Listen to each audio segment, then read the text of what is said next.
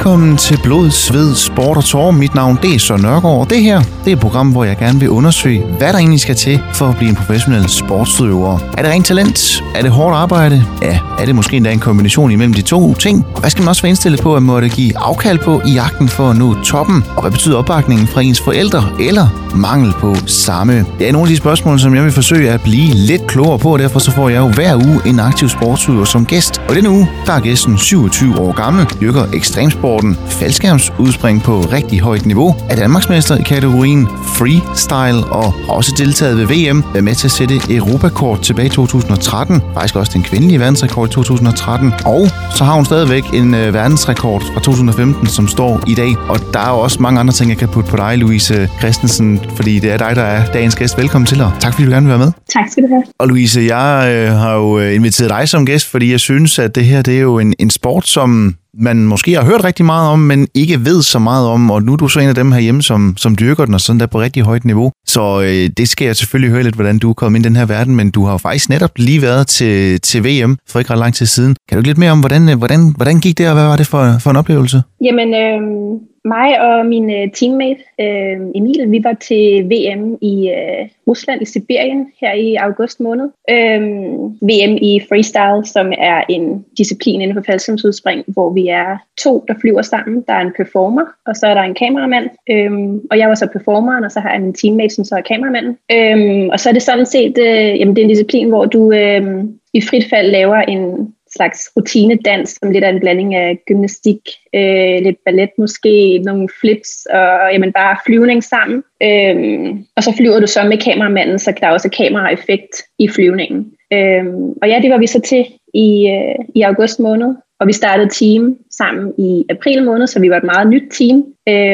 Men tænkte, vi skal da med til VM og opleve et VM, og så få noget erfaring ud af det. Og vi var 4 teams i den her disciplin til det her VM. Og det er lidt unormalt, man plejer at være en del flere teams, men det er jo så på grund af corona, at der er nogle nationaliteter, der ikke har kunnet møde op, simpelthen. Men ja, og så vi var 4 teams, og vi blev så nummer 4, så det er jo selvfølgelig sidstepladsen, men det var en super fed oplevelse, og det var også det, vi havde forventet, fordi vi var op mod Frankrig, USA og Rusland, som er 3 nationaliteter, der har konkurreret i rigtig, rigtig, rigtig mange år sammen, hvor vi lige kun havde et par måneders træning bag os, ikke? Men ja, det var en super fed oplevelse, og vi lærte så meget, og har fået rigtig meget blod på tanden nu i at give den gas og træne endnu mere, og forhåbentlig måske få en podieplads en dag. Det kunne være rigtig fedt. Jeg finder netop det her med, at I, selvom I er et ungt team, altså kun har været sammen et par måneder, og det må man sige, der er stadig meget, I skal lære omkring hinanden i forbindelse med sådan et spring her.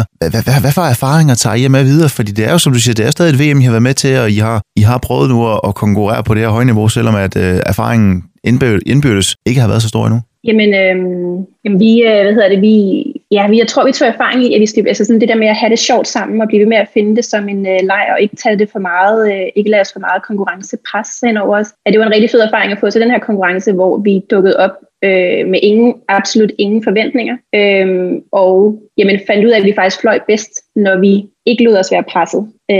Fordi det er også, der er jo også konkurrence med dig selv. Så selvom du godt ved, jamen de andre teams, de er langt foran dig, så er du også presset. Du presser også dig selv, fordi du gerne vil gøre det bedre og bedre. Men de runder, hvor vi faktisk besluttede os for, nu skal vi bare op og bare flyve, fordi det er det, vi elsker at gøre, og det er derfor, vi er her. Det var de runder, vi blev dømt allerbedst.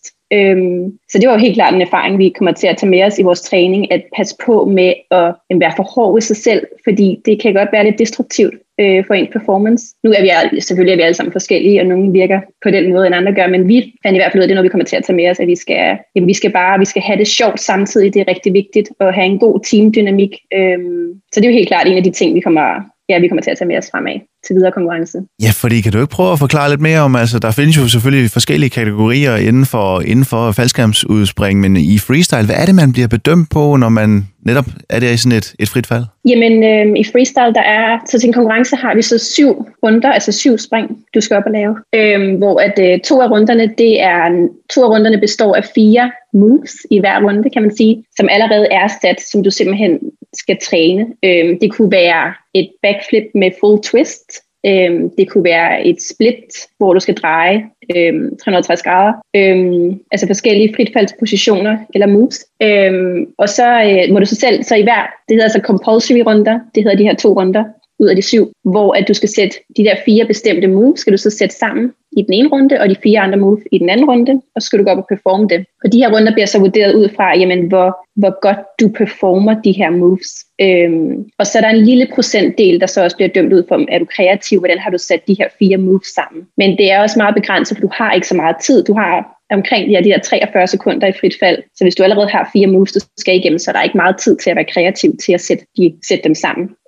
Så ja, det er 2 af runderne ud af de 7 runder, og så er der så de resterende 5 runder. Det er en fri rutine, så det er 100% din egen rutine, du har lavet med som team. Din egen slags dans, hvis man kan sige det sådan sammen. Og den har du så sendt ind til dommerne, inden konkurrencen begynder, og så giver de dig så en score ud for, jamen, hvor svær er den, hvor kreativ har du været, er der noget nyt indover, som der ikke er set før, osv. Og når du så dukker op til konkurrencen, så får du så din score, og det så, når du så går op og flyver dine runder, så kommer det an på, hvor godt du performer det, du har sagt, du skal lave. Og så er det så, du bliver scoret ud for, jamen, har du faktisk, hvor svær er din rutine, det var jo blevet vurderet i forvejen, og så også ud fra, jamen, kan du finde ud af at flyve den rutine, du faktisk har lavet, eller var det bare et held, at du lige havde en god video af, at det var fungeret en enkelt gang. Så ja, så har du så 5 runder til at gå op og performe den frirutine, og du må gerne have forskellige frirutiner, altså forskellige, du har lavet op til konkurrencen, men de fleste kører bare en frirutine, fordi det er simpelthen, det tager så meget tid at bygge en rutine sammen, selvom det kun er 43 sekunder, og det tager meget tid at træne den også, ikke? Så de fleste kører bare med den samme rutine 5 gange. Ja, for netop det her med, hvordan du træner, netop de her moves, den her serie, som du et eller andet sted også kan kalde det jo i sådan et fald her, det er noget af det, jeg også kommer til at spørge meget mere ind til lidt senere, men Louise, jeg kunne egentlig godt tænke mig at høre, hvordan man overhovedet kommer ind i sådan en verden, sådan et miljø med faldskærmsudspring. Nu er du 27 i dag. Kan du ikke prøve at tage mig med tilbage i tiden? Altså, hvornår begyndte du at få øjnene op for noget, at der var noget, der hed faldskærmsudspring, og hvornår begyndte du også selv at dyrke det? Jo, altså, nu er jeg jo faktisk lidt jeg ved ikke, om jeg vil sige en special case, fordi både min mor og far sprang faldskærm, da de var unge.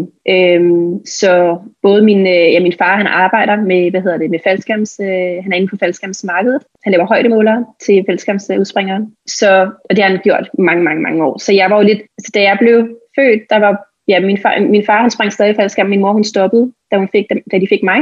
Og så stoppede min far, så da jeg var, jeg tror, 3 år gammel eller så videre, eller deromkring. Så det var ligesom, de holdt pause der, men da jeg så begynder at komme i den alder, hvor man begynder at være nysgerrig i, hvad sine forældre laver med arbejde og så videre, så var det jo der, det gik op. Jeg begyndte at være interesseret i, jamen, at finde ud af, hvad er det her faldskærmsudspring for noget.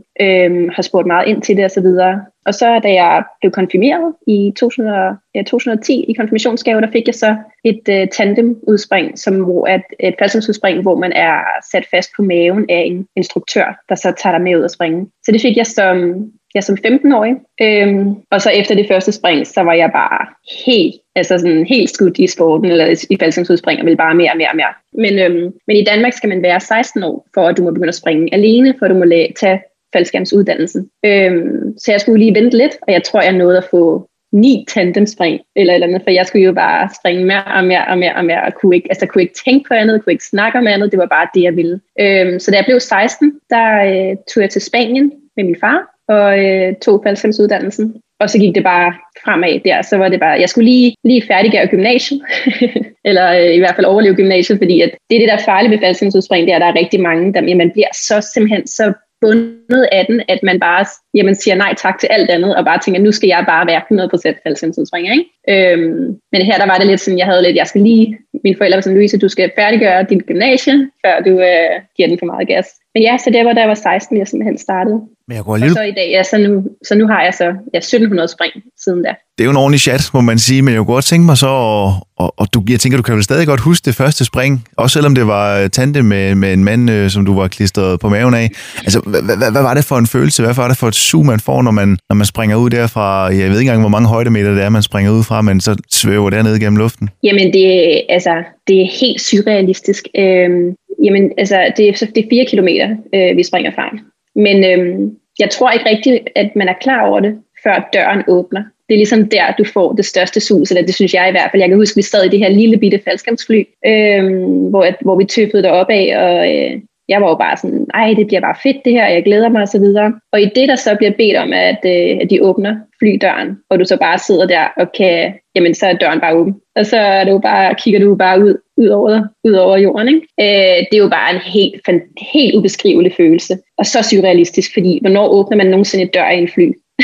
Altså det tror jeg, de færreste har prøvet, med mindre man har været ude at springe faldskærm, ikke? Og så den følelse af, at du ligesom, jamen som tandempassager der, at du har jo ikke så meget at skulle have sagt, det er jo instruktøren, der ligesom tager dig hen til døren, og så jamen siger ready, set, go, og så skubber dig ud i det frie fald. Og ja, det var jo bare kæmpe sus i maven, og når du så ligger i det frie fald, kan jeg huske, det var så der, hvor man ligesom går op for en, at ej, hvor er det bare mega fedt det her. Og så har man jo for det meste også en video, en kameramand med, som filmer dig, så du kan have oplevelsen bagefter, ikke? Og du kan gense den. Og det var bare, jamen, det var bare fantastisk. Jeg kan huske, da jeg stod der landede, der var jeg helt, jeg tror faktisk næsten, jeg blev syg et par dage efter, fordi jeg bare sådan, jeg tror bare, min krop havde bare været så fuld af adrenalin og glæde, at det kunne jeg slet ikke holde til. Ja, fordi altså, når man så hænger der i luften og er på vej mod jorden igen, altså nu tænker jeg, tager udgangspunkt i det første spring, du prøvede der. Altså, når man at nyde det, eller er man ikke også lidt bange, nervøs, skræmt? Altså, jeg tror, det er meget forskelligt, hvordan folk reagerer. Nu kan man sige, nu var jeg jo igen, fordi jeg voksede op med, at både min mor og far har sprunget faldskærm, så jeg tror, for mig var det jo på en måde lidt naturligt. Altså, det var ikke så skræmmende, hvor hvis man tænker over folk, der måske aldrig nogensinde har hørt om faldskærmsudspring før, så kunne man godt forestille sig, at det var en meget, meget, meget skræmmende oplevelse. Men på den anden side er det også som om, at man, jamen, instruktørerne er så gode, at du har fået en rigtig god briefing, inden du skal op, så du føler dig bare virkelig trygge hænder, og jamen, der skal nok blive passet på dig. Og jeg har også haft en del veninder, jeg har haft med ud at springe, som ikke har haft familie, der var faldskærmsudspringere. Og de har alle sammen også bare synes det var en fantastisk oplevelse, har også bare været et stort smil igennem hele det frie fald, og har bare jamen, haft den vildeste oplevelse. Så det er...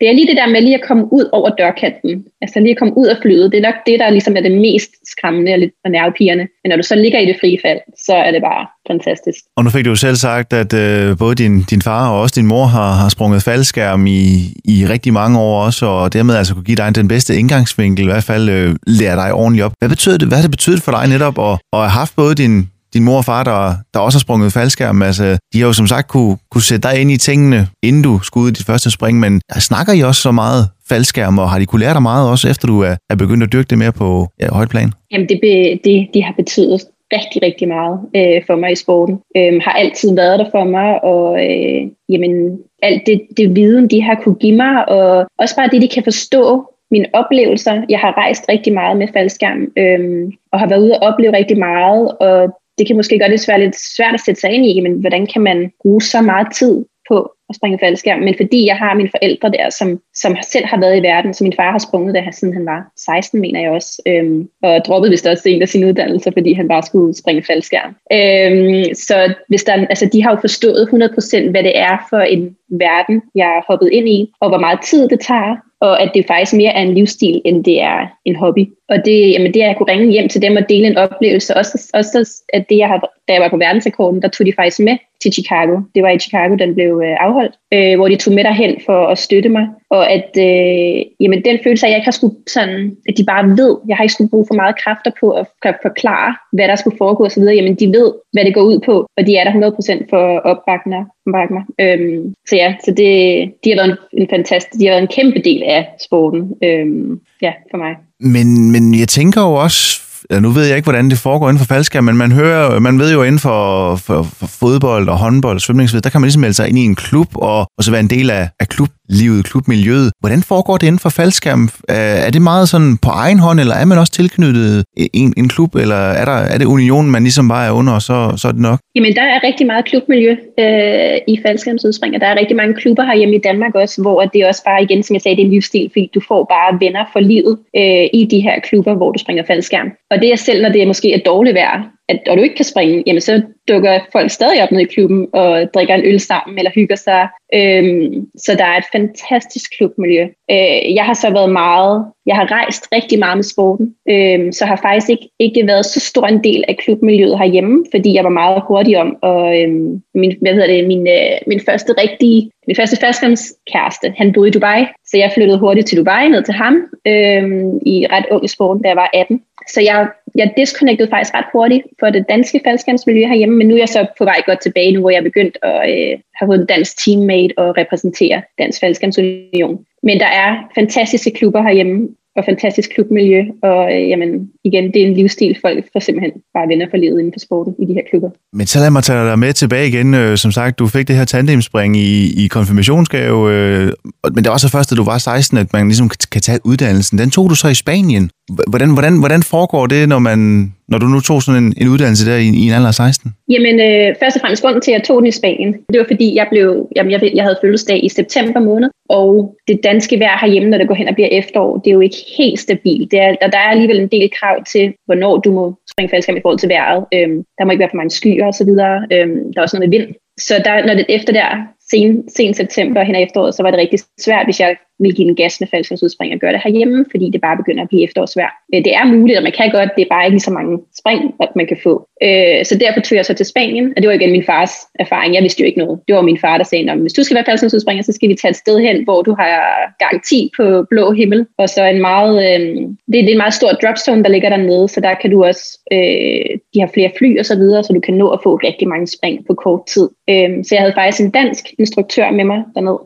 Så jeg stadig fik den danske faldskærmsuddannelse. Jeg gjorde det så bare i Spanien, og havde så også en uge med fantastisk vejr, så jeg tror, jeg nåede at få 35 spring på 5 dage, hvilket var helt fantastisk. Så. Ja, for et er det selvfølgelig, du får uddannelsen, men hvad betyder det netop også at få så mange spring på så kort tid, altså på den måde også blive tryg ved det? Jamen, det synes jeg jo var fantastisk, fordi du, det bliver så, altså, du er så meget inde i gamet, at det bliver meget hurtigt en rutine, hvor jeg kunne forestille mig, hvis man for eksempel lavede 2 spring den ene weekend, og så ventede en måned, og så lavede 2 spring mere, så skal man jo lige genopfriske, hvad var det lige, man lærte på de sidste 2 spring. Hvor det her, at du kan gå ned og bare få en masse spring på kort tid, det synes jeg fungerede rigtig godt. For mig i hvert fald. Det var også rigtig hårdt psykisk, selvfølgelig, og der var meget, jeg skulle lære, men jeg tror, fordi at jeg bare ville så meget, så var jeg jo bare klar. Og det er jo ikke sådan, at du ikke kan gøre det i Danmark, det kan man godt. Man skal bare vælge nogle hen over sommeren, hvor der er større chance for, at du har godt vejr, ikke? Og så nogle gange har de så også de her klubber, de så får sådan nogle større fly ind, der gør, at du kan få flere spring på den uge. Og Louise, nu siger du selv, du har jo, som årene er gået, haft rigtig, rigtig mange spring. Du har rejst verden rundt med også faldskærmsudspring. Men du startede også alligevel i nogen vil sige, måske sen alder, op i teenageårene. Det er noget, det vi snakker videre om lige efter et kort stykke musik.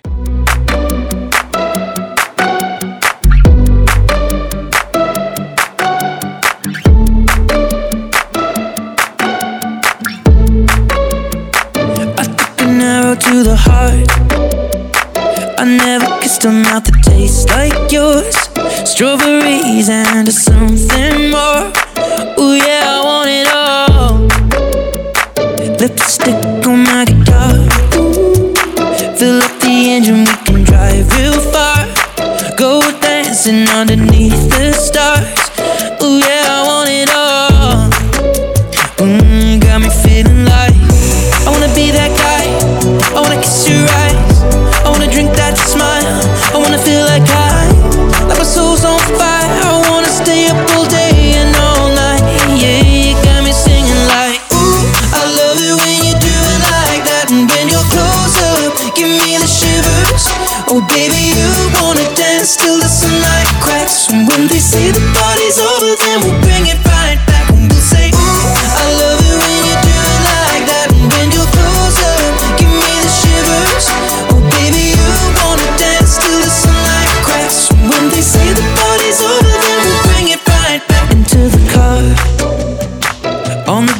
In the moonlit dark, wrap me up between your legs and arms. Ooh, I can get enough. You know you could tear me apart, put me back together and take my heart.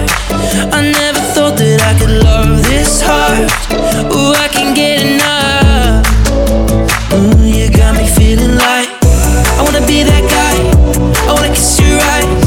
I wanna drink that smile. I wanna feel like my soul's on fire. I wanna stay up all day and all night. Yeah, you got me singing like ooh, I love it when you do it like that. And when you're close up, give me the shivers. Oh baby, you wanna dance till the sunlight cracks. And when they say the party's over, then we'll bring it right.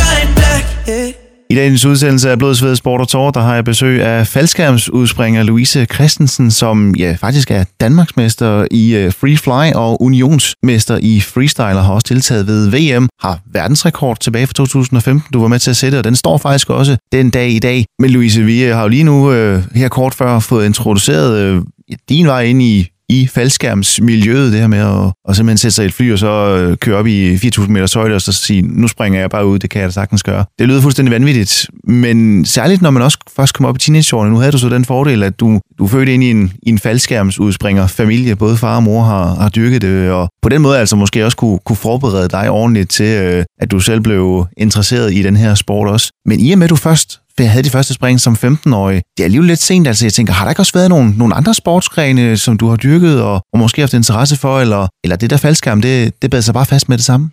Jamen det er faktisk, det er sjovt, du spørger, fordi jeg har altid været hestepige og red faktisk konkurrencer i springning, udebanespringning, og havde min egen heste, min egen ponyer, fra jeg tror, jeg fik min første, da jeg var 10 år gammel, og jamen, det var simpelthen, det var hele mit liv, de her heste og så videre. Det tager rigtig meget tid at have heste og konkurrere også. Men så var det, at jeg så begyndte at få nysgerrighed for faldskærmsudspring.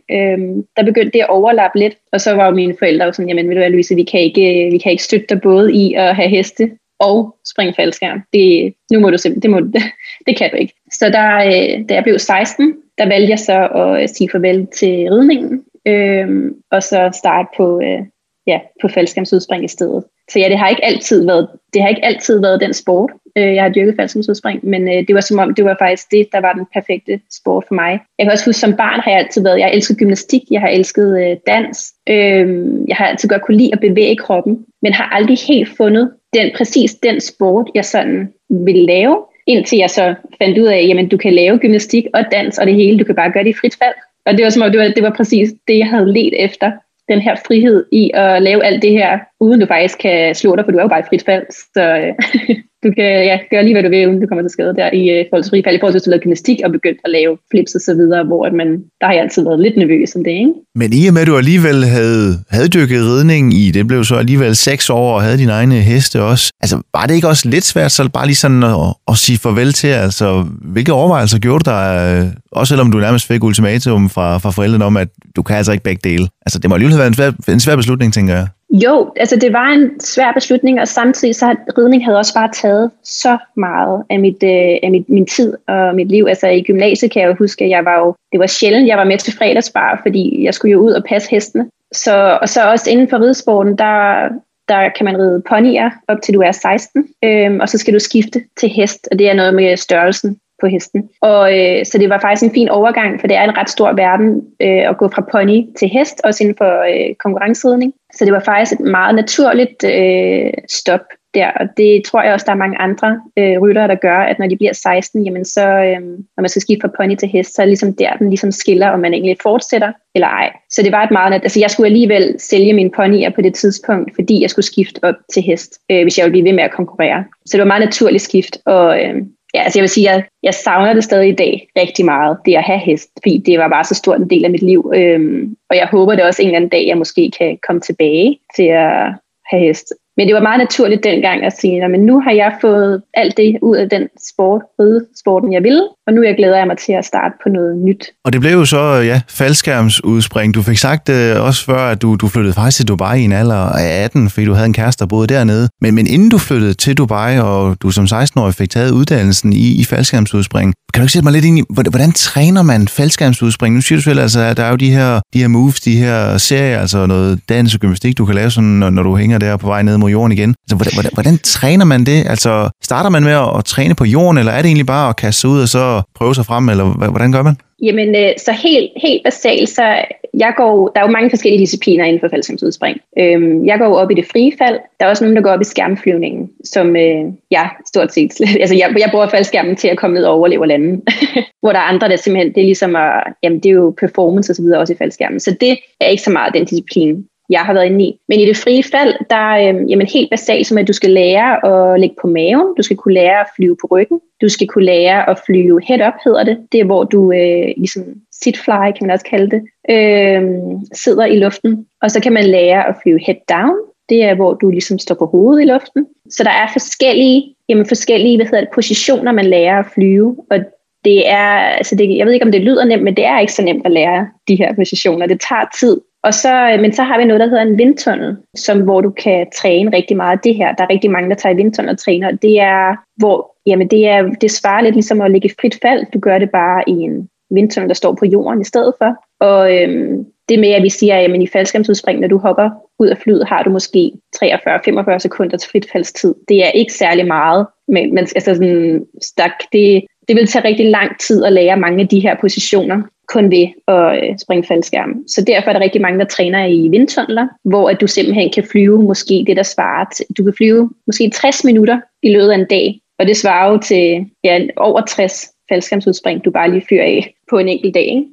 Så det er et rigtig godt træningstool, og det har jeg også brugt rigtig, rigtig meget for at nå til, hvor jeg er i dag. Og bruger det stadig rigtig meget med herhen over vinteren. Nu der skal mig og min teammate helt klart ud og træne i vindtunnel, fordi nu bliver det for koldt herhjemme i hvert fald til at springe. Så kan du så træne i de her vindtunneler i stedet for. Og så, ja, og lære meget hurtigere der. Men er det noget, man har i de forskellige klubber herhjemme, eller er det også noget sådan begrænset herhjemme, som man er nødt til at søge med udlandet, eller hvordan? Vi har en vindtunnel herhjemme. Den er bare ikke, jeg mener, den ligger i Tostrup. Copenhagen Air Experience hedder den. Den er bare ikke så stor, så den er perfekt til at lære basale ting og så videre. Men når du kommer på et lidt højere niveau og gerne vil begynde at flyve flere sammen i vindtunnel og så videre, så er den ikke så stor.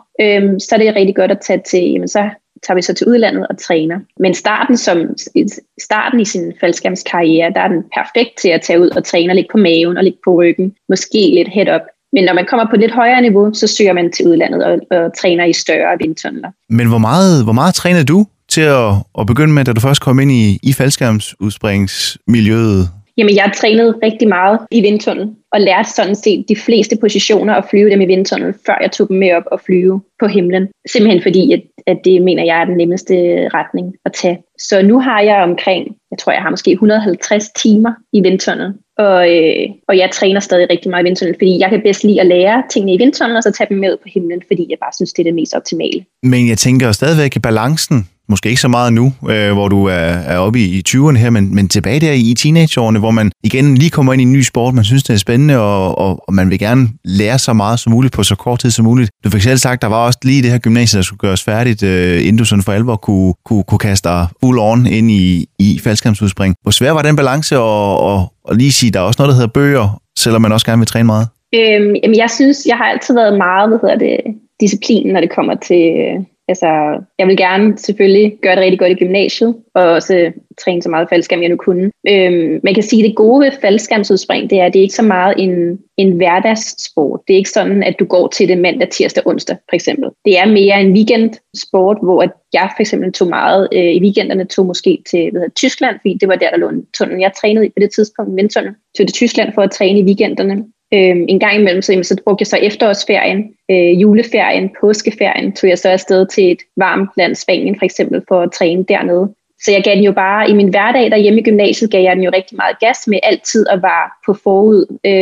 Jeg havde altid lavet mine afleveringer måske en uge i forvejen, fordi at jeg så aldrig vidste, jamen hvis nu jeg spontant lige tog ud for at træne fællesskab i weekenden, jamen så havde jeg jo ikke weekenden til at få skrevet de opgaver.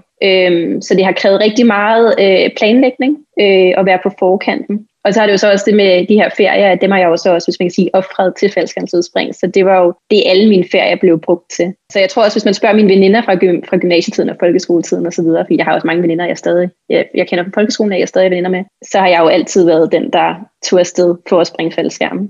Ja, for det betyder så også, at du har måttet sige nej til noget, i og med at det primært er sådan en sport, man dyrker i weekenden. Det må jo betyde også, for det er også der, hvor man ligger alle festerne, og måske også har tid til at ses i omgangskredsen, hvor der ikke er noget skole, der fylder hele tiden. Altså nogle forskellige arrangementer og aktiviteter, man kunne tage til. Det har du så også måtte sige nej til. Hvor svær har den balance også været? Fordi man vil også gerne netop, som du siger, have det der sociale liv og ses med veninderne og vennerne og så videre. Jamen, jeg synes altid, det har været en fin balance, fordi jeg har altid gjort mit bedste for, så når jeg var hjemme i Danmark, prøve at se så mange af veninderne, jeg nu kunne. Og så samtidig også, faldskærmssporten er jo også en meget social sport. Så jeg vil næsten sige, at jeg har levet i to verdener, fordi at min faldskærmsverden har jeg også rigtig mange venner, som jeg så ser, når jeg er ude og springe faldskærm. Så det har været meget sådan, at så har jeg været herhjemme og prioriteret at bruge tid med vennerne og veninder herhjemme, men når jeg så har tid for at træne, jamen, så er jeg kommet hen i et andet socialt miljø, hvor jeg også har været sammen med dem. Og jeg tror, det der med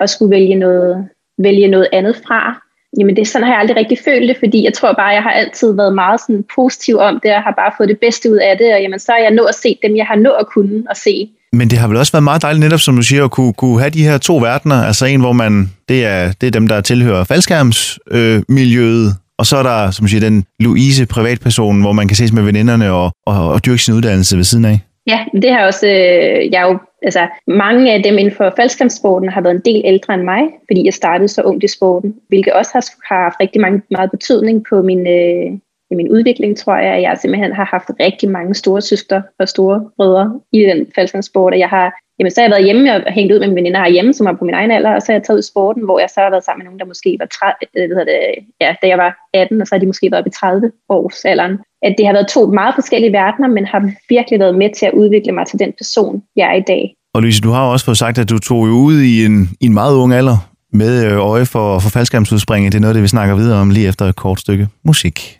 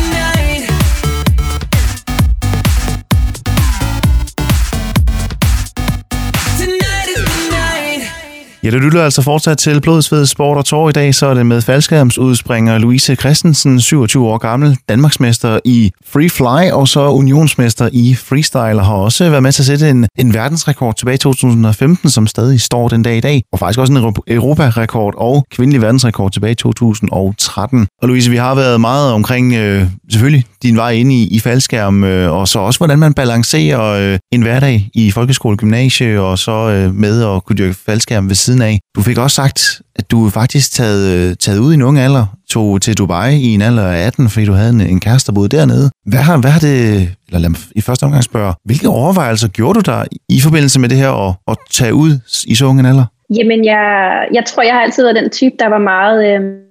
jeg havde den på og bare derudad, og måske ikke altid tænkt så meget på konsekvenser, men bare, jeg altid har fulgt min drømme. Og lige så snart jeg færdiggjorde gymnasieuddannelsen, der tænkte jeg, nu flytter jeg til Spanien, og så kan jeg jo bare springe rigtig meget faldskærm dernede. Og det var sådan set det, jeg gjorde, pakkede kufferten og så videre og lejede en lejlighed dernede, også fordi jeg havde rigtig mange faldskærmsvenner i Spanien. Og der nåede jeg jo så være en måneds tid, og så var det så, jeg mødte ham, der blev min kæreste. Og han boede nemlig i Dubai, han sprang også, var faldskærmsinstruktør i Dubai, og var sådan, jamen kom da med mig til Dubai. Og så tænkte jeg, okay, så tager jeg da bare til Dubai. Og der endte jeg så med at være i 2 år dernede, hvor jeg fik en helt anden faldskærmsfamilie, endnu en faldskærmsfamilie, rigtig mange venner dernede også. Så ja, jeg har altid bare ligesom fulgt med, hvor livet nu tog mig hen, og har ikke tænkt så meget over, hvad konsekvenserne var. Jeg havde jo tænkt, jamen okay, jeg tager et sabbatår efter gymnasiet, og så skal jeg tilbage til studiet. Og det var faktisk efter et enkelt år, hvor jeg tænkte, nu burde jeg måske tage hjem og begynde at studere, ligesom alle mine andre venner gør. Men jeg simpelthen bare levede det her fantastiske liv i Dubai, hvor min far faktisk var sådan, ved du hvad, Louise, hvorfor tager du ikke et år mere? Og så, du skal nok komme hjem til den uddannelse, du har ikke travlt. Så jeg tænkte, okay, men så tager jeg et år mere i Dubai. Og det var så efter de 2 år, jeg så tænkte, nu vil jeg gerne hjem og studere. Og sagde så farvel og tak til Dubai, og smuttede sig til Danmark og startede min uddannelse ude på DTU. Men ja, så jeg har altid bare fulgt med, hvor livet nu tog mig hen. Men hvad var det for miljø, du mødte den korte tid i Spanien, men så sandelig nede i Dubai, altså i forhold til træning? Altså igen, som du siger, det var et sabbatår, så der kunne du vel bare træne igennem, tænker jeg. Jamen det var her, hvor jeg havde besluttet mig for, at det var i 2013, den sommer, jeg smuttede til Dubai. Og jeg vidste, der var en verdensrekord i 2015 i Chicago, så der tænkte jeg, nu må jeg bare give den gas. Jeg skal bare med på den verdensrekord. Og det krævede rigtig, rigtig meget træning, og det krævede jeg skulle rejse rigtig meget for at være med på forskellige camps, hedder det. For man skal blive inviteret for at være med på verdensrekorden, også fordi det er ret farligt spring at være med på, så du skal virkelig vise, at du fortjener en plads og kan finde ud af det, og ikke være til fare for andre.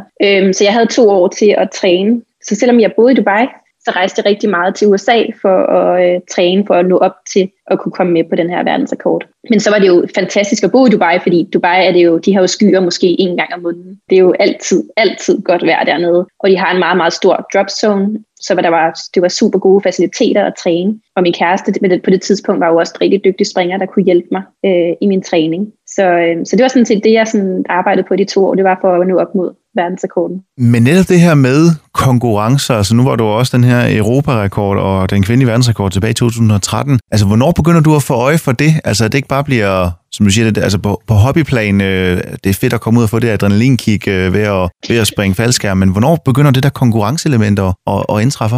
Jamen, jeg tror, at det, at jeg var så meget i den sport og omgik andre mennesker, der også...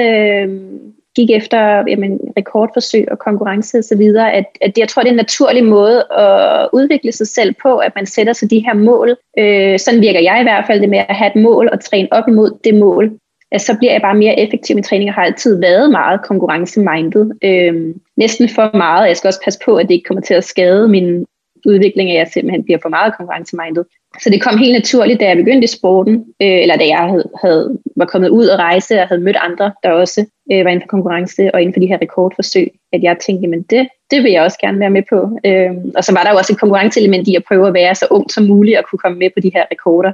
Men det var jo sjovt at kunne være den yngste på rekorderne. Ja, fordi hvad betød det så netop, da du så kom med allerede tilbage i 2013? Jeg kunne sige, nu står jeg her også. Nu er det alt det, jeg har arbejdet for. Nu står jeg her også, og da du så også i 15 bliver inviteret med til det her store verdensrekordforsøg. Altså, hvilken følelse gav det dig så også endelig at sige, okay, træningen den bare brugt? Det er jo det, at man, altså når du, en ting er jo at nå til, at du bliver inviteret til at være med på rekorden, men en anden ting er, om du kan fuldføre. De er meget, der er også, man siger også, der sidder en bænk, det vil sige, at der er en masse springere, som måske er tæt på at få lov til at være med på rekorden, som bare venter på, at der er nogen, der laver en fejl, og man arbejder sig hen mod rekorden, så bliver du simpelthen taget af rekorden, og så er der en anden, der får din plads i stedet for. Så det, man er blevet inviteret til rekorden, betyder ikke nødvendigvis, at du kommer til at være med på rekorden. Og det tager også en del, altså verdensrekorden tog 13 spring, før vi fik rekorden, altså 13 spring samlet. Der var vi altså 164, der skulle op og springe 13 gange sammen, ikke? Så det er jo et kæmpe projekt. Og den følelse, altså du er rigtig meget under pres der, fordi det, er, jamen, det drejer sig om, at så du er 164, der hopper ud, og hvis der bare er én, der laver en fejl, så er der ikke nogen rekord. Det kræver, at alle 164 performer 100%. Så der er så meget pres på én, og man har bare ikke lyst til at være den ene person, der gør, at de 163 andre ikke fik rekorden. Så det var selvfølgelig, altså det at opnå at kunne være med, altså at blive inviteret til rekorden, var jo en ting af sig selv, men også bare det at være med på rekorden og fuldføre og lave alle 13 spring og gennemføre, var en meget, meget, meget presset. Altså man følte, at man havde mega meget pres, men bagefter var det jo fantastisk, at man har opnået det, man gik efter. Og jeg sagde faktisk også lidt til mig selv, at da jeg havde fået verdensrekorden, der var jeg sådan, nu er jeg færdig med rekordforsøg, for det er simpelthen for meget, det er for meget pres. Det er psykisk, der er det simpelthen så hårdt, at der ikke er så meget pres på en, synes jeg. Hvor hvis du laver en individuel sport, jamen så er det jo bare dig selv, det går ud over, hvis du ikke performer. Men når det er sådan et rekordforsøg, hvor man er sammen om det, jamen så er din performance har jo også betydning for alle de andre, der er med på det spring. Og det synes jeg var hårdt. Ja, for netop som du siger, det mentale spil, det kunne jeg godt tænke mig at vende tilbage til lidt senere, men et af, som du siger, når man først bliver inviteret, så skal man jo stadigvæk performe, fordi der er altså nogen, der kan blive sidet fra os, og bliver sidet fra, inden altså ikke får lov til at springe med. Altså, hvor meget trænede du op til at i første omgang blive udtaget, komme i spil til det her forsøg? Altså både i vindtunnel og udspring, men jeg tænker, der må også ligge noget fysisk træning, for man skal vel også være i sådan nogenlunde form, når man springer ud, eller hvordan? Jamen lige med faldskærmsudspring, det kræver faktisk ikke, at du er i fantastisk form. Selvfølgelig så, altså hvis det du skal være en stærk flyver, men det er mere din flyvning, det kræver høj performance, at du er en dygtig flyver og kan finde ud af at være stærk i din krop, når du flyver. Men på den måde, sådan, det er ikke fordi, man er igennem et træningsprogram nede i fitnesscenteret. Det kan man godt, og det vil heller ikke skade din flyvning. Det vil tværtimod kun gøre din flyvning bedre, men det er ikke altid, det er ikke et krav i en faldskærmsudspring, fordi det er så, det du ligger i frit fald er bare så anderledes hen, hvad du laver, når du er på jorden. Så jeg vil sige, det er mere erfaringen i det frie fald, du træner. Det er mere det at få så meget fritfaldstid, du overhovedet kan få, og være på så mange store formationer, inden du når op til selve verdensrekorden. Altså bare at træne og få mere erfaring. Fordi du får erfaring ved, at du fejler også blandt andet. Ikke? Så du skal jo bare ud og opleve. Og, jamen, ja, så det er mere den måde, jeg vil mene, man træner på. Hvor nu til gengæld, den disciplin, jeg dyrker nu konkurrencemæssigt, som hedder freestyle, der er der jo selvfølgelig fleksibilitet involveret. Så der kræver det helt klart, at jeg træner min fleksibilitet. Der er også nogle gymnastik moves, så det kræver også, at jeg måske går ned i en trampolinpark og træner og lærer og kunne finde ud af at lave twist osv. Men de her rekordforsøg, der er det, at du simpelthen bare får erfaring i det frie fald. Men så lad mig spørge ind, altså i dag, hvor meget tid bruger du på træningen ud over vindtunnel og faldskærmsudspring, netop som du siger, at tage ned og være i en trampolinpark, tage i fitnesscenteret? Altså, hvor meget rundt om selve springet tid bruger du på det forskellige? Jamen, jeg dyrker rigtig meget yoga, og har gjort det i rigtig mange år, og uddannet mig også som yogaunderviser her i foråret. Det har faktisk været en stor del af min sport i dag, men det er lige så meget det psykiske, det mentale game i det her med at være under pres og så videre, at du kan bruge vejrtrækningen, når du er nervøs før springet og så videre. Så yoga har været en stor del for mig. Der er jo både styrketræning involveret, der er også fleksibilitetstræning, og så er der også det mentale. Meditation og visualisering og vejrtrækningsøvelser. Så det er helt klart, det vil sige, at jeg går ikke ned i fitnesscenteret og pumper og træner. Jeg er mere kropsbevidsthed gennem yogaen, at det er mere det, jeg går op i, og kommer også til at være det, jeg skal træne endnu mere herop til, når vi skal begynde at konkurrere mere og blive mere fleksibel. Og så helt klart også, at det at begynde at kunne få forståelse for flips og twist, det kunne jeg jo eventuelt gå ned i en trampolinpark og gå i gang med, og det har jeg også tænkt mig at skulle hive fat i nogle gymnaster og sige, at jeg skal lige have lidt hjælp til det her. Men der er det helt klart yogaen, der har... og det kommer så faktisk af, at da jeg fik mit første tandemudspring som 15-årig der og var helt bidt i sporten, at jeg spurgte min far, hvad skal jeg gøre for at blive en god springer nu, hvor jeg ikke må komme i gang med at springe endnu, for man skal være 16 for at må tage uddannelsen. Og min far, han har rigtig mange kontakter inden for sporten, så han kontaktede en af de dygtigste Red Bull faldskærmsatleter, en amerikaner, Jeffrey, og kontaktede ham og sagde, hvad kan jeg sige til min datter? Hun vil gerne blive en dygtig faldskærmsudspringer, men hun kan ikke få lov til at springe endnu, for hun er ikke gammel nok. Og hans svar, det var, hun skal begynde til yoga. Så det var jo, da jeg så hørte det fra en Red Bull-atlet, så tænkte jeg jo, jamen, så må det jo være det, jeg gør. Så jeg begyndte til yoga der som 15-årig, og det sidder så stadig i mig. Og det går rigtig meget hånd i hånd med ekstremsport. Det er ikke kun faldskærmsudspring. Der er rigtig mange ekstremsportsudøvere, der dyrker rigtig meget yoga ved siden af. Ja, også på grund af det mentale i de her ekstreme situationer, ikke? Så det er jo helt klart, det er den måde, jeg træner mig selv op til i faldskærmsudspring. Ja, for som du siger, det er både med til at hjælpe selvfølgelig, så kroppen er i balance, og det kan også hjælpe på ens smidighed og så videre, men særligt den mentale del, som du også har nævnt nu flere gange. Altså, hvor meget fylder det mentale i faldskærmsudspring? Jeg forestiller mig, at det fylder sindssygt meget, fordi du skal jo stadigvæk kaste dig ud for et fly, og der må jo lige være nogle tanker, der går igennem en, inden man springer ud. Altså, hvor meget fylder det mentale for dig i dag? Det fylder rigtig meget. Det, at du, for eksempel her til VM, det tager måske 20 minutter at komme op i højden, fra du sætter dig i flyet, til du kommer op, hvor du bare sidder og venter på at skulle ud og have 43 sekunder til at performe. Det er jo meget, meget, meget kort performance-tid, og der kan være meget ventetid på de her 43 sekunder. Så jeg har også brugt visualisering rigtig meget, som jeg også har lært gennem yogaen. Det med at kunne sidde op i flyet og lukke øjnene og virkelig bare visualiserer din performance helt ud i fingerspidserne, som at du visualiserer, hvordan har du tænkt dig at bevæge dit højre håndled, eller når du laver et flip, altså virkelig bare visualisere, hvordan du har tænkt dig at lave flippet. Så det bruger jeg rigtig meget, og det er også, også selvom det ikke nødvendigvis er et konkurrencespring, hvis jeg bare skal op og lave et spring med nogle venner, men det er lidt kompliceret, eller det er lidt planlagt på en måde, der er et lidt kompliceret spring, så bruger jeg også det med at sidde i flyet og meditere lidt, eller visualisere på vej op. Og jeg føler virkelig, at jeg kan lære min krop næsten lige så meget på jorden, som jeg kan i det frie fald, ved at bare visualisere, hvad jeg har tænkt mig at gøre i det frie fald, simpelthen. Så ja, og så selvfølgelig er der så også det der med vejrtrækning, med at man kan berolige sig selv, hvis man er nervøs, hvis man skal op og lave et kompliceret spring, at man kan få sin vejrtrækning på plads og bare virkelig fokusere. Ja, så det bruger jeg rigtig meget.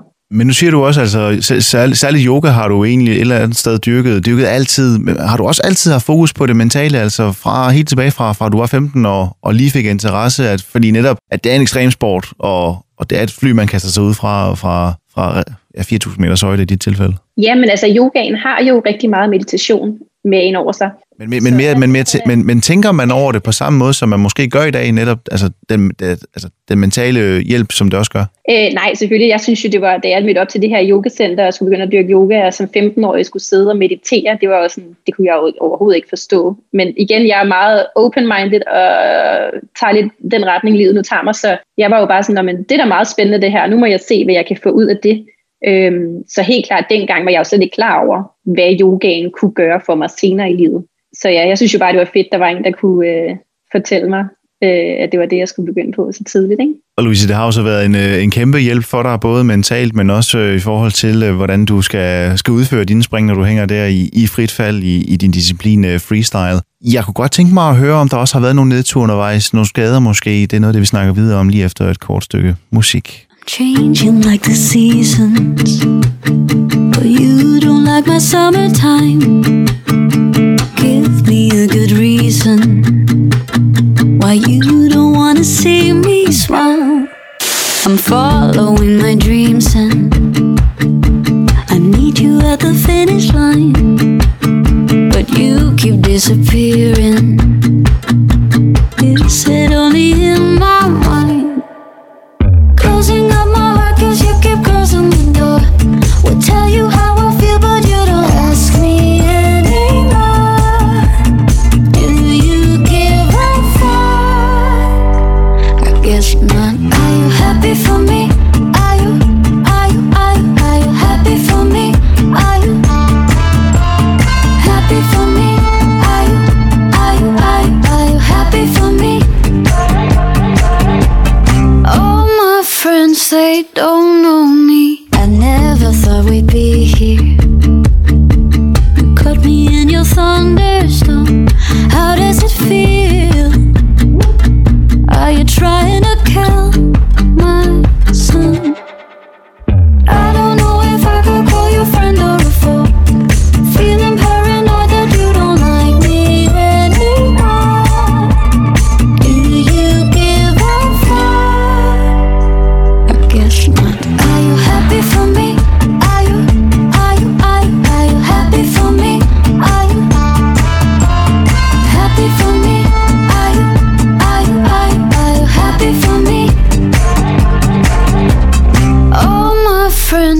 they don't know me.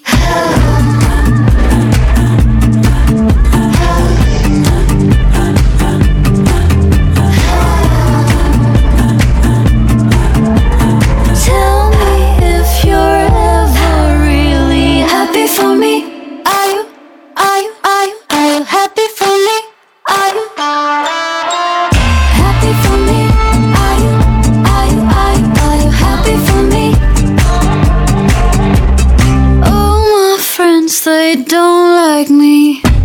I dagens udsendelse af Blod, Sved, Sport og Tårer, der har jeg besøg af faldskærmsudspringer Louise Christensen, 27 år gammel, og jeg har dyrket faldskærmsudspring siden du var 15. Du har været med i Europarekorden 2013, kvindelig verdensrekord 2013. Du har også lige nu en verdensrekord, der står for 2015. Verdens største spring, kan man jo så næsten kalde det, hvor I var over 100, der sprang ud fra fly, og for at kunne sætte en verdensrekord, der er det altså alle, der skal performe 100%. Louise, nu ved jeg ind omkring selvfølgelig din vej ind i faldskærm, som stammer fra forældrene, som havde dyrket det selv. Balancen, når man går i folkeskole og går i gymnasiet, hvordan man lige får den indstillet helt korrekt, når man gerne vil være social med venner og veninder og familien, men også samtidig dyrke sin sport på højt niveau. Du tog til udlandet i en meget ung alder. Hvordan du bruger det mentale spil også i dag? Altså, det lyder som om, at du har hele tiden sagt, at du har været meget open-minded fra begyndelsen, og egentlig bare hoppet på toget og set, hvor det nu fører dig hen i livet, om det så har været Spanien, Dubai eller hjem til Danmark igen. Men undervejs, jeg tænker, der må vel også have været nogle, det ved jeg ikke, men jeg tænker, der må have været nogle nedture, måske nogle skader, som har gjort, at du ikke har kunne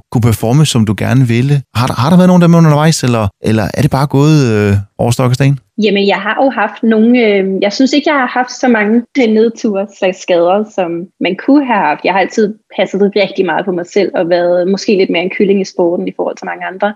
Men jeg har haft 2 store skader inden for sporten, og begge 2 var relateret til de her store formationer, rekordforsøg, som jeg har været med på. Hvor at, den første skade, jeg fik, det var træning op til eurorekorden, hvor jeg simpelthen kolliderede med et andet menneske i frit fald og blev knockoutet i frit fald.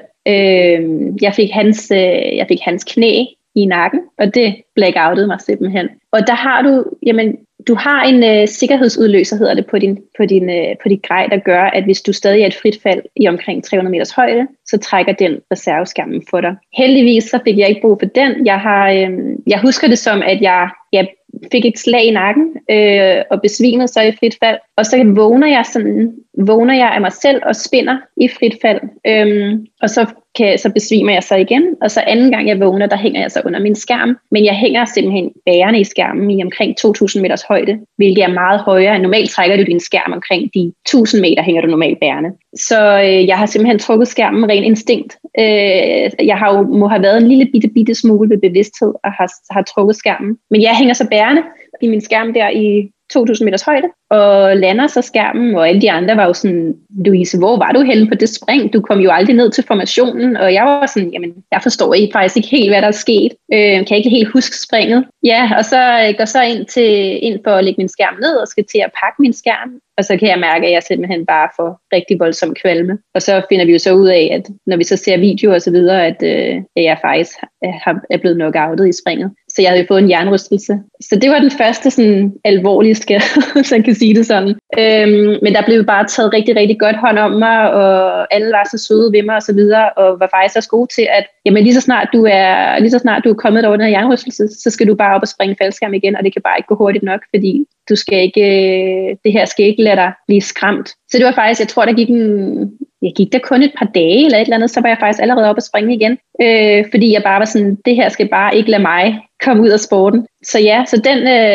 Det var en af de ting, og jeg nåede så også at komme med på Europarekorden nogle uger efter, hvilket også var et fedt at, ligesom at få den i hus, nu hvor jeg havde været igennem den her oplevelse. Jeg er jo nødt til at sige, at det lyder fuldstændig sindssygt at blive knockoutet, når man hænger i frit fald, vågne lidt, besvime igen, vågne lidt, og så alligevel, altså, som du siger, de får sagt til dig, så snart du er lidt ovenpå igen, så skal du ud og springe hurtigst muligt, men altså, der må jo alligevel være gået nogle følelser igennem, der har tænkt, okay, jeg har hængt i frit fald, og ikke været bevidsthed. Altså, det må da sætte nogle tanker i gang. Jamen, altså, jeg tænkte jo, jeg er færdig med den her sport. Jeg skal aldrig op og springe igen, og jeg skal bare slet ikke være på nogen rekordforsøg. Og jeg begyndte virkelig at tænke, jeg har så meget andet i mit liv, der er så meget mere værd. Jeg var sådan, jeg er færdig. Så det var rigtig godt, jeg havde nogle venner, der ligesom prøvede at tale mig til, altså hvor sjældent det er, det her sker. Og så videre, at jeg ligesom kom over de her tanker. Men det var jo helt klart det, der strømmede mig igennem først. Det var, at jamen, jeg skal ikke springe mere. Nu har jeg ligesom brugt det ene liv deres. Det blev så overtalt af mine venner til at fortsætte det. Jeg er jo så glad for, at de var jo tilbage. Det her skete i 2013, så det er jo mange år siden. Så det var jo godt, at jeg ikke stoppede dengang. Og det skal også sige, at det er jo meget, det her det er noget, der kan ske, fordi det er store formationer, hvor du er med rigtig mange mennesker i fritfald på samme tid. Det er ikke så normalt at have de her fritfaldskollisioner. Men det er en del at være med på de rekorder. Det er en del af faren, at sådan noget kan ske. Og man lærer jo også, man får også erfaring. Så nu er jeg jo, efter jeg har fået den der kollision, så har jeg jo øjne i alle steder i hovedet, føler jeg. Fordi jeg bare altid holder øje med, hvor er der mennesker omkring mig i fritfald. For det er jo sådan små raketter, eller hurtige biler på motorvej, kan man også sige, der flyver rundt om en, kommer fra alle retninger, ikke? Man falder jo med så høj en hastighed, at jamen, de her kollisioner kan være rigtig voldsomme, hvis man rammer hinanden. Så ja, men jeg er glad for, at der gik selvfølgelig mange følelser igennem og så videre, men jeg er glad for, at jeg kom videre i sporten. Det ikke slog mig helt ned. Nej, for Louise, du er jo netop kommet videre i sporten. Du dyrker det stadigvæk på rigtig højt niveau, og som siger 2013, det er længe siden, og nu skriver vi 2021, så du er jo kommet videre, og du dyrker det som sagt stadigvæk på højt niveau, har også taget Danmarks rekord og deltager ved VM. Louise, jeg kan se, at tiden den løber jo desværre snart fra. Vi har jo snart snakket en time, desværre. Altså, jeg kan godt høre, at vi kunne sagtens snakke en time mere uden problemer, men det giver jo kun anledning til at kunne invitere dig ind igen på et senere tidspunkt. Men her til sidst, Louise, kunne jeg godt tænke mig, og hvis du nu skulle give et råd videre til unge danskere, som unge mennesker, som lige nu tænker, det der faldskærmsudspring, det kunne egentlig godt være noget for mig, eller måske lige er startet, og ser op til sådan en som dig, som lige nu rejser verden rundt og deltager i diverse konkurrencer og har været med til at sætte verdensrekordforsøg og tænker, at det kunne egentlig godt være, jeg kunne godt tænke mig at lave det samme som Louise på sigt. Hvad er det bedste råd, du kan give videre til unge, som lige kaster sig over faldskærmsudspringen lige nu her? Jamen meget det med at være open-minded og være positiv og tro på sin drømme. At man bare skal lade sig føre med, og jamen, de døre, der nu står åbne, gå i den retning, og det synes jeg har gjort mig. Jeg har ikke tænkt så meget på konsekvenserne. Jeg har bare sagt ja. Altid haft ja-hatten på, og har jeg fået nogle tilbud, så har jeg sagt ja til det. Der er så mange fantastiske mennesker inden for faldskærmssporten, som ved alle det bedste. Lige meget, hvor mange spring man har. Man er helt nybegynder. Så det er bare at tage ned i klubben og mingle med folk og være parat til at sige ja til oplevelser. Bare tro på det, tro på sig selv og tro på sin drømme. Så skal man nok komme derud af. Og det er jo et af de bedste råd, man kan give videre. Det handler om at følge sine drømme, og så være glad for det, man laver. Louise, jeg vil sige mange tak, for du gerne vil være med i den her udsendelse, og så må du have fortsat rigtig meget held og lykke med din karriere for faldskærmsudspring. Tusind tak skal du have, og tak fordi jeg måtte være med.